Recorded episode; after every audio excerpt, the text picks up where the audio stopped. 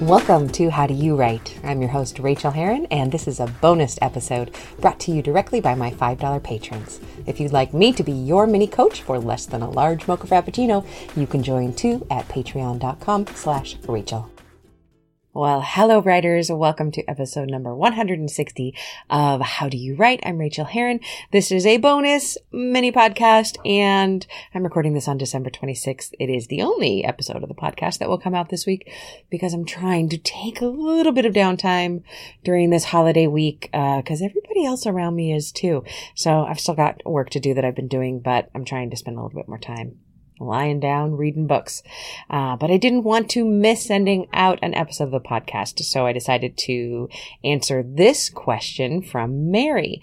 And her question is a fascinating one. At the risk of potentially losing listeners, um, try to keep an open mind on this one. Uh, I, it's going to be a little woo woo, friends. Strap in. Hold on. Here we go. Mary asks, You've mentioned working with the tarot in your writing. Can you spend a couple of minutes on what that process looks like? I know not everyone's process will be the same, but I'm looking for suggestions on how to start working with the tarot in my own writing. Okay, so tarot. Some people have already clicked off their radio. Uh, I am not a witch, nor do I play one on TV. I think of witches and Wiccans in exactly the same way that I think of priests and um, pastors and Buddhist nuns and um, any kind of authority figure in a spiritual practice.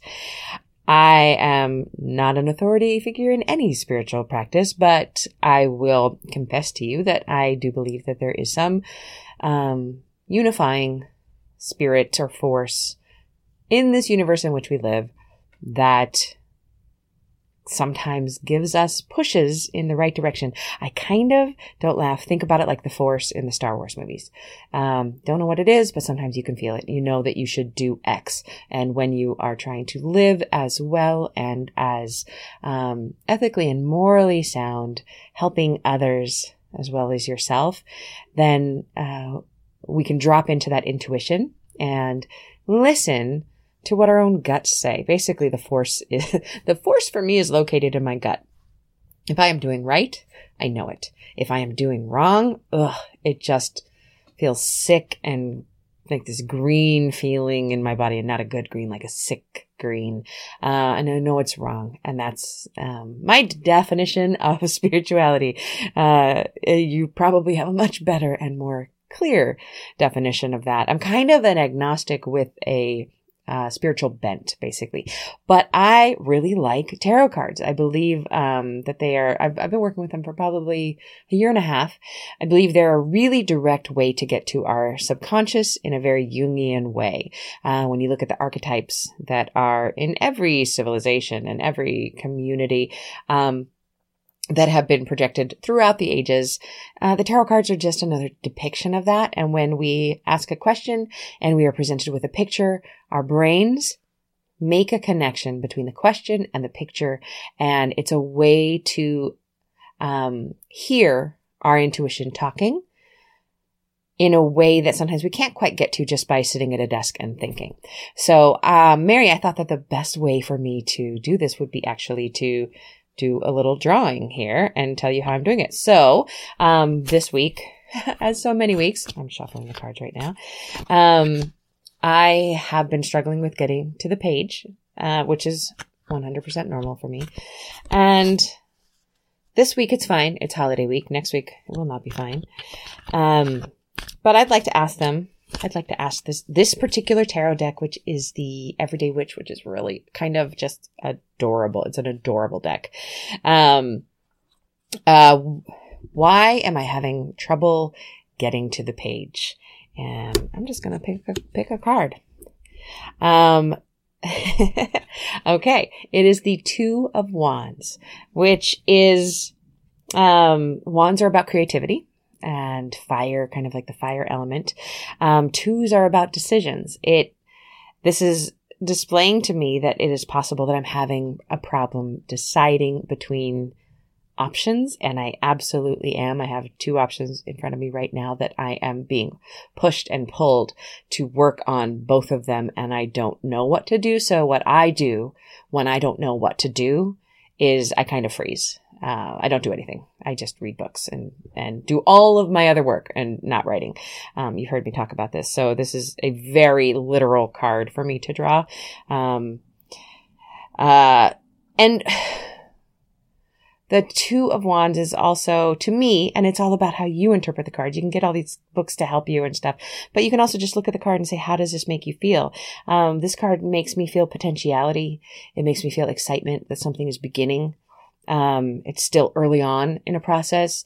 It makes me feel confident that I will make the right choice and that the choices ahead of me are good. And that is what I feel. And I didn't know if I could have articulated that as well before I drew this card. Um, I'm having a problem getting to the page because I am overwhelmed by the excellent choices that I have. And if you had drawn the same card with the same question, your brain and your intuition might have given you a very different story um, using the symbolism on the card and what the card is um, referring to in terms of its number and its uh, suit, basically. Um, that would have been exactly right for you because your intuition, your the back of your brain is putting together those answers.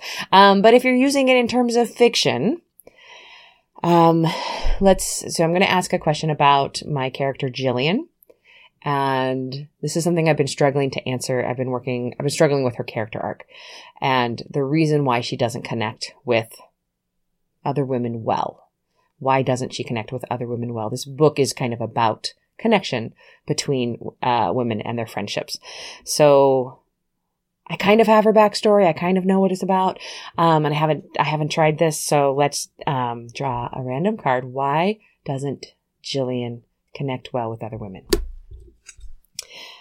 I got the Hierophant, which I do not know if I'm pronouncing correctly. It might be Hierophant.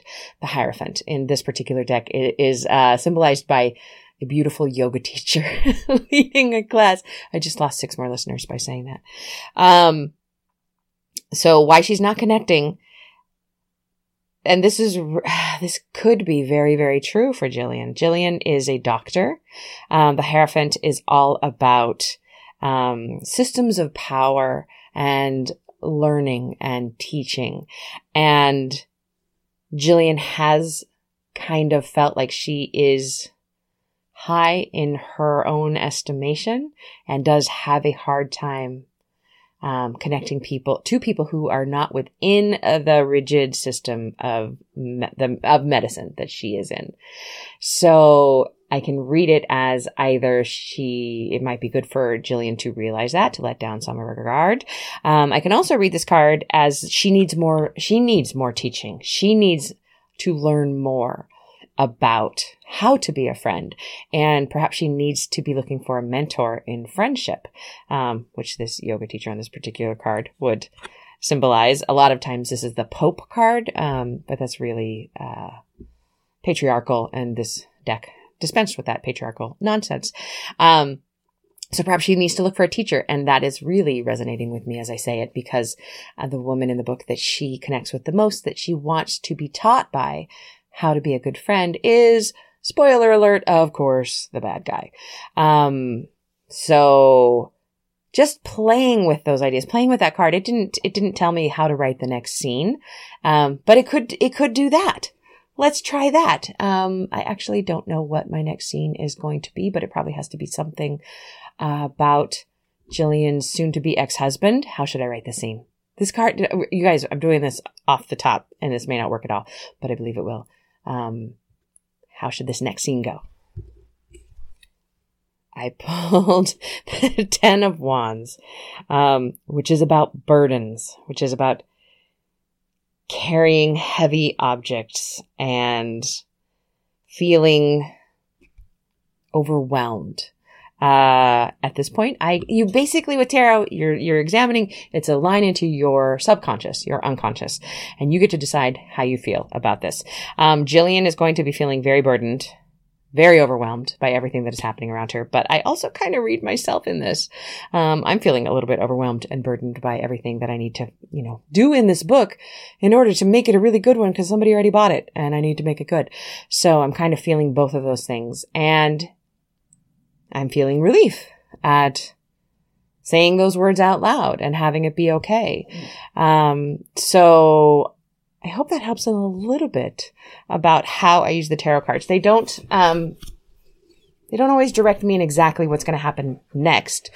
Uh, but if I was to be literal about this particular draw, yes, I would have Jillian try to manage a lot of things and fail at doing so. Um, or feel like she is going to fail at doing so. So it actually could feed into a scene, but perhaps it's really talking to me about my emotions and about how I need to, um, maybe manage some of the other burdens that I'm carrying around. So it's super fun. What I'm saying is it's super fun to play with. And you heard me answering, um, or explaining what the cards meant. And that is only because I've spent some time working with them. I, there's so many books out there to help you learn how to do it. But I think, um, the ultimate guide to tarot card meanings is probably the best that I know, um, by Bridget Esselmont. Um, she's really, really wonderful. She's an Australian. She has a great podcast. If you're interested in um, just kind of learning about tarot and what the cards mean and how to do things, um, you get to create your meaning from this. I'd recommend her podcast. I'd recommend her book, Bridget Esselmont, E-S-S-E-L-M-O-N-T. And thank you so much for the question, Mary. That was super fun. And I hope that you all are having a wonderful move out of 2019 and into 2020.